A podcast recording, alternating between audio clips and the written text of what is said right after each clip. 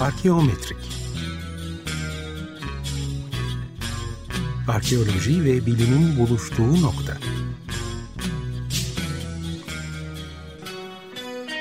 Hazırlayan ve sunanlar Ümit Cevher Elmas ve Berk Gazanfer Süleyman.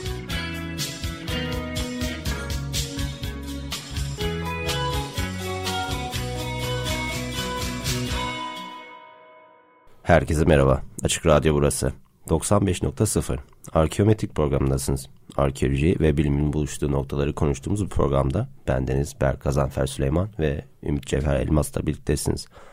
Herkese merhaba. Bildiğiniz gibi bir önceki programımızda konuğumuzla jeoarkeoloji ve jeolojik kültür konuları üzerinde durmuştuk. Bu hafta ise doğa bilimlerin dünyasından ayrılıp biraz da sanat ve tasarım dünyasının sularında yüzmeyi ve bunların arkeolojik çalışmalarla nasıl bir ilişki içerisinde olduğunu Onur Yazıcıgil ile konuşalım dedik. Kendisi bizlere epigrafik kültürel miras, dijital beşeri bilimleri ve kendisinin önde gelen çalışmalarından biri olan Pergamon projesini konuşacağız. Hoş geldiniz. Hoş bulduk, merhaba. Hoş geldiniz hocam. Ee, Onur Yazıcıgil, tipografi ve yazı karakteri tasarımına odaklanmış bir görsel iletişim tasarımcısıdır. İlk ve orta öğretimini e, Ankara'da ODTÜ Koleji'nde tamamladıktan sonra lisans eğitimine Bilkent Üniversitesi Grafik Tasarım bölümünde devam etmiştir. Daha sonra tam burslu olarak ABD'de Purdue Üniversitesi'nde hümanist ve grotesk yazı karakterlerinin gelişiminin üzerine yüksek lisansını tamamlamıştır.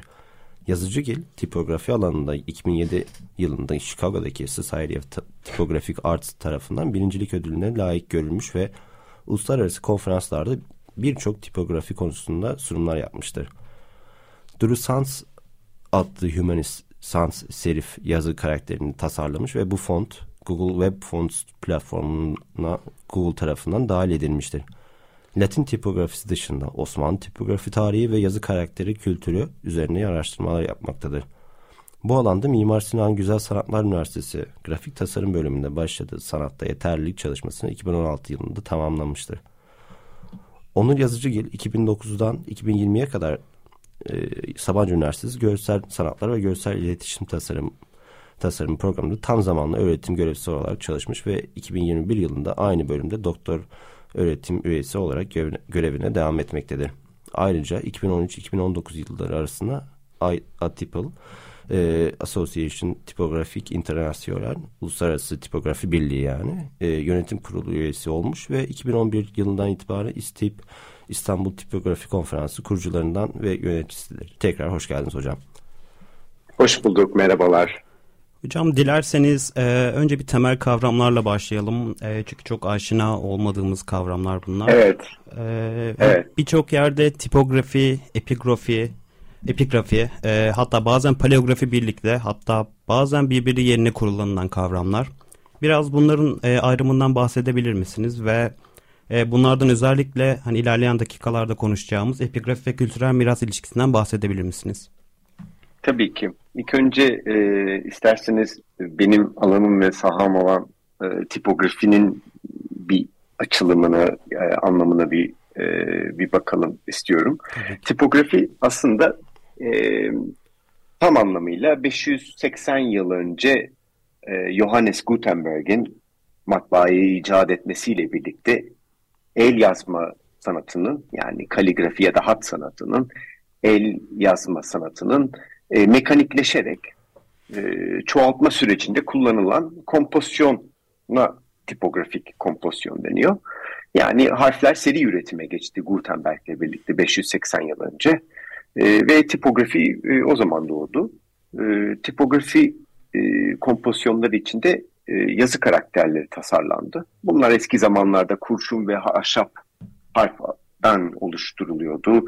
Hakkaklar e, döküyordu, çelikten oyuyordu. E, şimdi ise bunlar dijital yazı karakterleri olarak tasarlanıyor ve tipografik kompozisyonlarda kullanılıyor.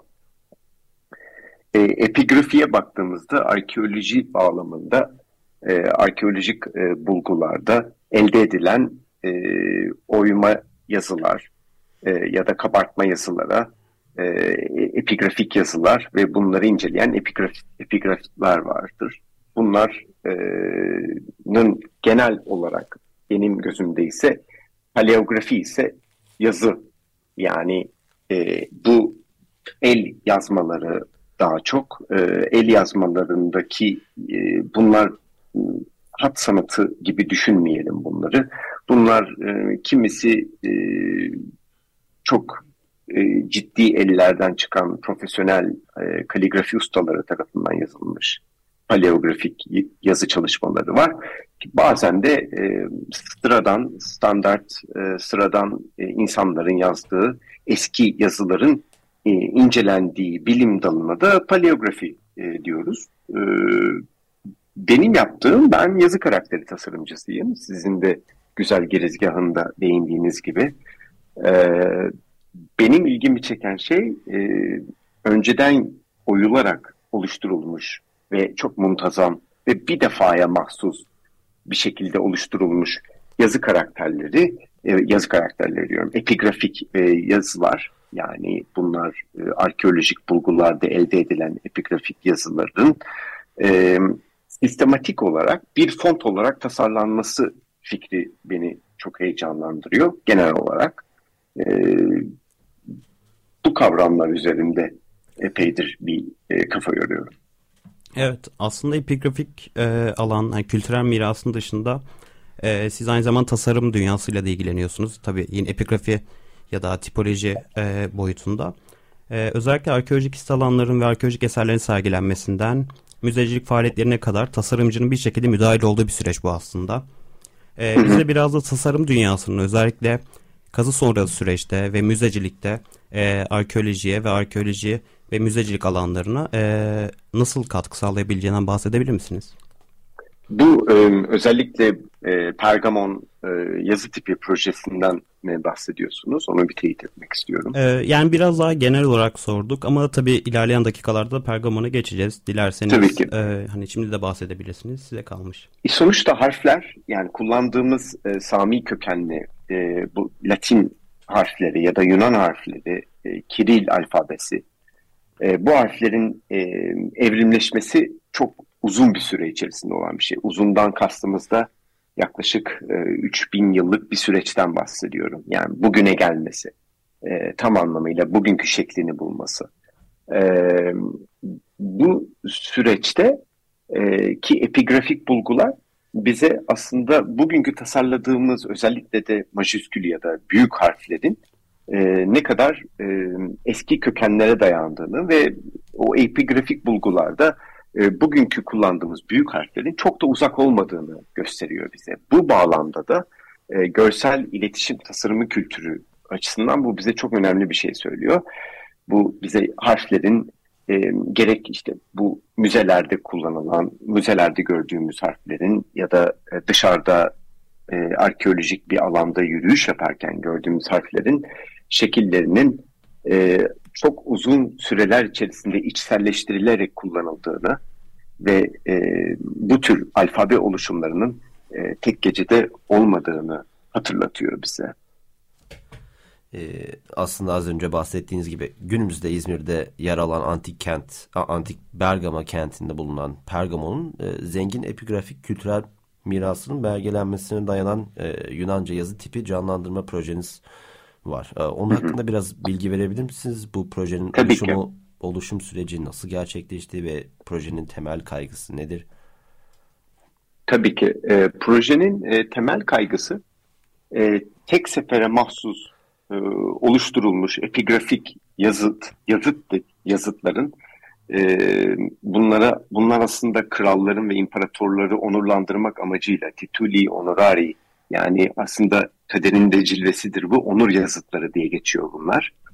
E, bu yazıtların e, tek sefere mahsus oluşturulmuş yani bir sanatkarın tek tek e, bir defaya mahsus oluşturduğu. Niye özellikle altını çiziyorum bir defaya mahsusun? Çünkü e, tekrarlamayan bir şey. Elle olduğunuz, oyduğunuz bir şey mekanik olarak tekrarlanmıyor. Tipografi ise başta e, programın başında da değindiğim gibi harflerin mekanikleşme tatbikatına e, değiniyor, ku, kullanıyor, uyguluyor. E, ben ise bu bir defaya mahsus oluşturulmuş yazıtların mekanik bir şekilde dijital ortamda e, kullanımına Ve bugünkü bağlamda Yunan harfleri olduğu için Pergamon'da Latin harfleri de var. Çok az ama e, Roma'nın hem Cumhuriyet dönemi hem de imparatorluk dönemini de görmüş bir saha Pergamon. Ee, orada Latin harfleri de var ama çok ağırlıklı olarak Yunan harfleri ve benim de ilgimi çeken o ağırlıklı olarak kullanılan Yunan yazı harfleriydi. Bunların günümüz bağlamında modern Yunanca'da kullanılabilecek ve aynı zamanda da arkeoloji öğrencilerinin epigrafi e, eğitimleri sürecinde ya da e, antik e, Helenistik Yunanca e, eğitim süreçlerinde kullanabilecekleri e, özgün bir yazı karakteri tasarımı e, alt alt metninde yatan e, beni bu projeye başlatan böyle bir şey yapılabilir mi sorusuydu. E, ve e, geçtiğimiz yıl e, benim sabbatical yılımdı. E, diğer bir deyişle araştırma izninde olduğum yıldı. Sabancı Üniversitesi'nden e, ayrı olduğum bir yıldı.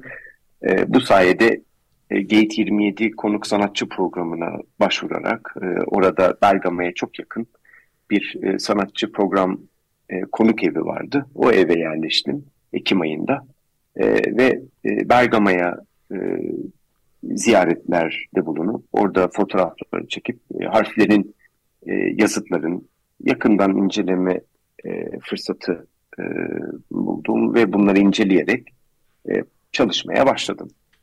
E, sonrasında e, belgeleme süreci var. Bu yazıtların hepsi çevrilmiştir. Yani e, hem e, yani epigraf epigraf uzmanları bu yazıtların hepsini çevirmişler, belgelemişler. Yani aslında yaptığım proje bir belgeleme projesi aynı zamanda. Çünkü bu yazıtların fotoğrafını çekiyor. E, ama asıl amacı dediğim gibi e, bu harflerden yola çıkarak bugünün bağlamında bir font tasarlanabilir mi? Bu font neye fayda sağlayabilir? Bir, e, modern Yunanca'da kullanılabilir. E, yani e, modern Yunanca'da bir kitap kapağı tasarımı ya da bir afiş tasarımı yaparken kullanılabilecek bir yazı karakteri tasarımına dönüşebilir. 2000 yıl önceki e, yazılmış bu yazıtların şekilleri. E, bir de dediğim gibi beni en çok heyecanlandıran şeylerden biri bu e, arkeoloji eğitim sürecinde öğrencilerin bir fiil bu fontları kullanarak oturup egzersizlerini yapabilirler. E, çünkü e, antik Yunanca öğrenen öğrenci e, şu an maalesef Times New Roman ya da Arial gibi e, böyle Microsoft'un daha çok e, varsayılan fontlarını kullanıyorlar. Onların Yunancasını kullanıyorlar. Halbuki 2000 sonra sahaya çıktığında 2000 yıl önceki yazılmış oyul, oyularak yazılmış bu yazıtları gördüklerinde bir dakika bu bu şekil neydi oluyor. E, çünkü hiç alakası yok Times New Roman fontuyla ya da Arial fontuyla 2000 yıl önce yazılmış yazıtları. Benim yaptığım birebir o otomatik görüntü kültürünü bugünün dijital bağlamında e, canlandırdım o yazıtları bir font olarak canlandırdım. Evet. Ee, bir de ben şeyi sormak isteriz aslında. Ee, hani müzelerde gördüğümüz aslında yazıtlar hep böyle çok muntazam, e, hatasız hatta çok güzel e, inci gibi dizilmiş yazıtları genelde karşılaşıyoruz ama e, bunların arasında araya sıkıştırılmış harfler, kelimeler ya da hata yapılmış, yer yetmemiş, hmm. araya sıkıştırılmış şeylerle hiç karşılaştınız hmm. mı acaba? Tabii tabii. Ee, benim yani ben e, bu konuda e, danışmanlık da aldığım İstanbul Üniversitesi e, Ar Klasik Arkeoloji bölümünde doçent doktor Aşkım Özdizbay'la birlikte uzun süren sohbetlerimde kendisinin ne kadar aslında bu yazıtlarda e, görüntü olarak muntasam olsa bile bazen birçok e, e, kelime hatası, e, yazım hatalarıyla karşılaştıklarını, e, arkeologların yazım hatalarıyla çok karşılaştıklarını söylüyor. E, çünkü en nihayetinde karşıda bir bilgisayar yok. Bir insan var oturup ilk önce bunları çiziyor ondan sonra oymaya başlıyor. E, mermer ya da traverten bir bir e, daha çok mermer gibi zeminlere. Onu yaparken hatalar tabii ki ister istemez insan eli olduğu için e, oluşuyor. Bazen hesaplayamıyor. E, yani bir satıra o zamanlar boşluk, harf arası boşluk daha icat edilmediği için yani e, harf arası boşluk olmadığı için e, tren rayı gibi diziliyor bütün e, sözcükler e, ve e, o zaman tabii e, tireleme de daha icat edilmediği için bir satıra sığdırması gerekiyor. Yani taşın sonunu hesaplayamadığı zaman 2-3 e, harfi üst üste istifleyerekten de kurguluyor. İşte bunlar mesela benim çok ilgimi çeken meseleler. Çünkü oradaki 2000 yıl önce onu oyarak oluşturmuş sanatkarın e, tasarım problem çözümü oluyor o. E, sığdıramadığı zaman ne yapacak? Yani koca taşı atacak hali yok. Nasıl çözüyor? İşte o çözüm çok yaratıcı bir çözüm ve biz bugün o yaratıcı çözümlerden öğrenerek e, yeni fontlar tasarlayabiliriz. E, bu fontlar e, oradaki yaratıcı çözümlerden feyz alabilir, ilham alabilir. E, pekala e, o şekilde de zaten ben yazı karakterleri de tasarlıyorum.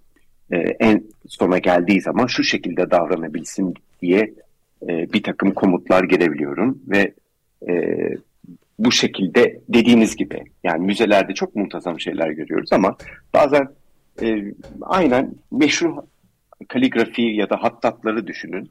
Bazıları çok iyi, bazıları daha sıradan elden çıkmış oluyor. Ee, ya ben bunu burada bu arada nedir onu sıradanlaştıran, sıradan bir elden çıkmış bir epigrafik yazıttan bahsediyoruz mesela. Ben bir tip, ben epigrafi, epi, yani epigrafi uzmanı değilim ama tipografi uzmanı ve yazı karakteri tasarımcısı olduğum için ben harflerin anatomisine bakıyorum. Yani tutarlılığına bakıyorum, kalın ince ilişkilerine bakıyorum. Oradan baktığımda e, o tutarlılığı ne kadar oluşturabilmiş bir yazıt. Bazen çok tutarlı yazıtlar var. İşte orada ustanın elinden çıktığını anlıyorsunuz.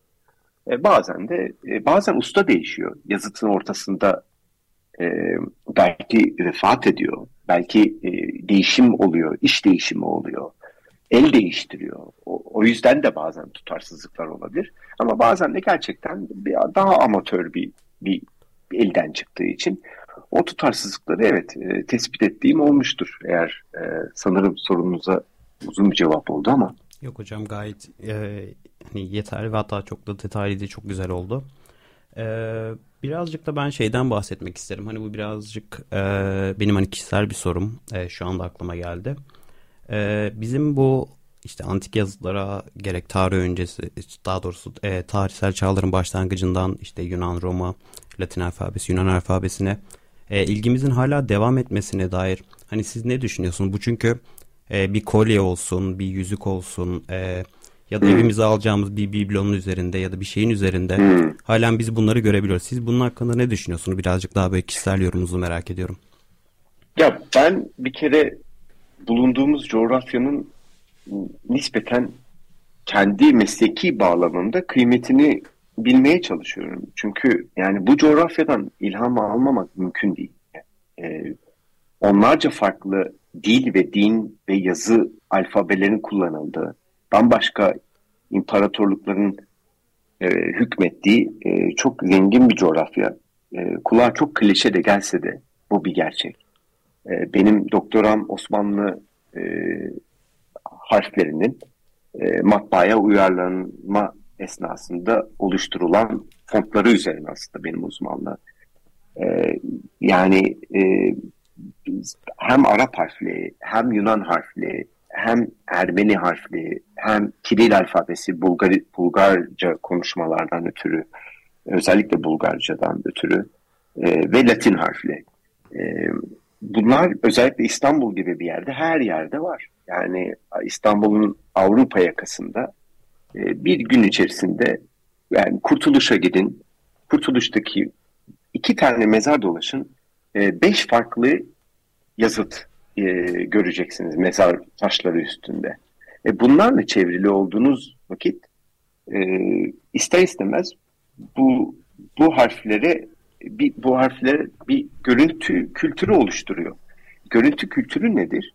Bu harfleri estetik olarak çok beğendiğiniz için bir takı olarak da takmak istiyorsunuz.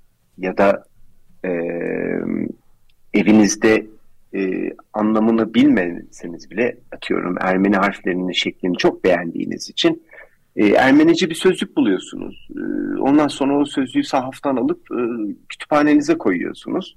Niye? Çünkü bakmayı seviyorsunuz. Yani o yüzden de böyle bir şey var Yunan harfleri çünkü sonuçta hem antik Yunan dönemi var hem de modern Yunan dönemi var. O yüzden Yunan harfleri bir de e, Karamanlıca diye bir mesele var ki o da Türkçe konuşan ama Yunan harfleriyle Türkçe yazan bir topluluktan bahsediyorum. Ve bunlar da öyle çok da küçük bir topluluk değildi o 19. yüzyıl Osmanlısında, 18. yüzyıl Osmanlısında.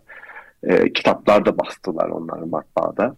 E, o yüzden hani Türkçe konuşan ama Yunan harfleriyle yazan bir e, kültürde gördüğü için bu coğrafya ister istemez bu harfleri çok e, görsel olarak beğenip bunları takı tasarımı olarak da görebiliyoruz. Burada benim en büyük şansım e, aşırı yani çok yetenekli e, eşimin çok yetenekli bir sadekar ve e, mücevherat olması, e, tasarladığı takıların e, bana da ilham vermesi. Çünkü aslında enteresandır onun e, kullandığı e, süreçler, oluşturduğu takıları tasarladığı ve oluşturduğu süreçler e, 19. yüzyılda Ermeni hakkakların ve hurufat ustalarının oluşturduğu süreçlere çok benziyor.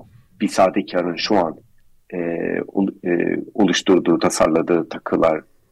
E, bu yüzden de aslında e, onda o, o süreçten de çok ilham aldığım için e, onun da Bergama'daki e, ziyarette gördüğü e, e, antik Yunan harflerinin e, şeklinden e, ilham alarak e, oluşturduğu çok güzel e, bilezikler ve e, yüzükler oldu. E, onlar da e, Emma Kraft, e, Esin Nalbantoğlu bu arada ismi de, e, onun e, atölyesinde oluşturuldu. Bunlar e, bu yüzden biz bu harfleri hala görüyoruz e, ve seviyoruz. İşte dediğim gibi bunlarla çünkü çevrili olduğumuz için bu coğrafya özelliğinde özellikle. Evet aslında e, hem arkeoloji alanında çalışanlar hem de işte tasarımdır, tipografi alanında çalışanlar birbirlerine karşılıklı ilan verebilecek e, seviyede aslında e, alanlar oluyor. E, bu yüzden e, daha fazla aslında böyle çalışmaların da görülmesi e, muhtemel ve hani biz de bekleriz böyle bir şeyi. E, sizin var mı acaba böyle geleceğe dair düşündüğünüz var. ya da aklınızı karıştıran bir şey?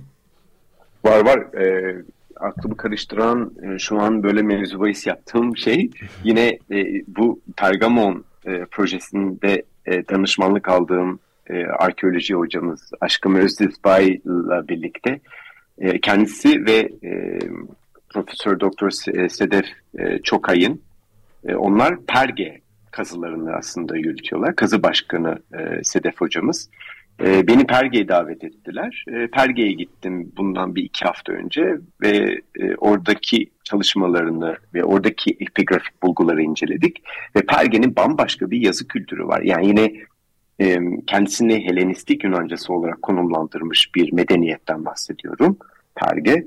E, ama e, bir takım harflerin şekillerinde omegası olsun ya da örnek verelim kisi harfi olsun. Bunların şekillerinde kendilerine has bir takım görsel ve görüntü tavırları var. İşte bu tavırlar kültür meselesi. Medeniyet dediğim şey o tavrın o coğrafya özelinde oluşması. İşte bu bağlamda Perge'ye gidip Perge özelinde bir font projesi oluşturacağız. Burada da ben yüksek lisans öğrencilerimi de dahil ediyorum bu projeye, Perge projesine. E, onları da çok heyecanlandıran e, bir süreç. E, bu samimi bir şekilde e, e, multidisipliner bir bir e, bir yaklaşım. E, çok sakız ve ağza çok sakız olarak alınmış bir laftır multidisipliner lafı. Sizler de bilirsiniz. E, ama gerçekten ins e, insanlar çok e, teritoryal olduğu için e, meslekleri ve alanlarına başka mesleklerden insanlar dahil olduğu zaman e, genelde e, çok olumlu baktıklarını görmüyorum ben. E, bu sadece Türkiye özelinde değil bu arada. Avrupa ve Amerika'da da böyle. İnsanlarda bir korunma içgüdüsü var. Kendi meslek ve sahasını korumak istiyor. E, ama e, multidisipliner projelerde işte ben tipografi yazı karakteri tasarımcısıyım. E, arkeoloji hocalarıyla birlikte. Şimdi çok güzel e, bir perge projesi e, bizi bekliyor. Merakla bekliyoruz hocam. E, umarım en kısa sürede tamamlarsınız ve başarılar dileriz e, şimdiden. Çok, çok teşekkür ediyorum. Biz de çok teşekkür ederiz hocam. Ne yazık ki bu haftalık bize ayrılan sürenin sonuna geldik. E, bugünkü konuğumuz Sabancı Üniversitesi'nden tasarımcı ve tipograf Onur Yazıcı Gildi. Kendisiyle tasarım dünyasının arkeolojiye arkeolojiyle nasıl organik bir bağ kurduğunu konuştuk. Herhangi bir soru, geri bildirim ve öneriniz varsa bizlere ar- arkeometrik.gmail.com'dan ulaşabilirsiniz. Ben Berk Gazanfer Süleyman ve Ümit Cevher Elmas'la birlikteydiniz. Arkeometrik programındaydınız. Bizi dinlediğiniz için çok teşekkür ederiz. Ee, 15 gün sonra aynı günde aynı saatte buluşmak dileğiyle. Hoşçakalın. Hoşçakalın.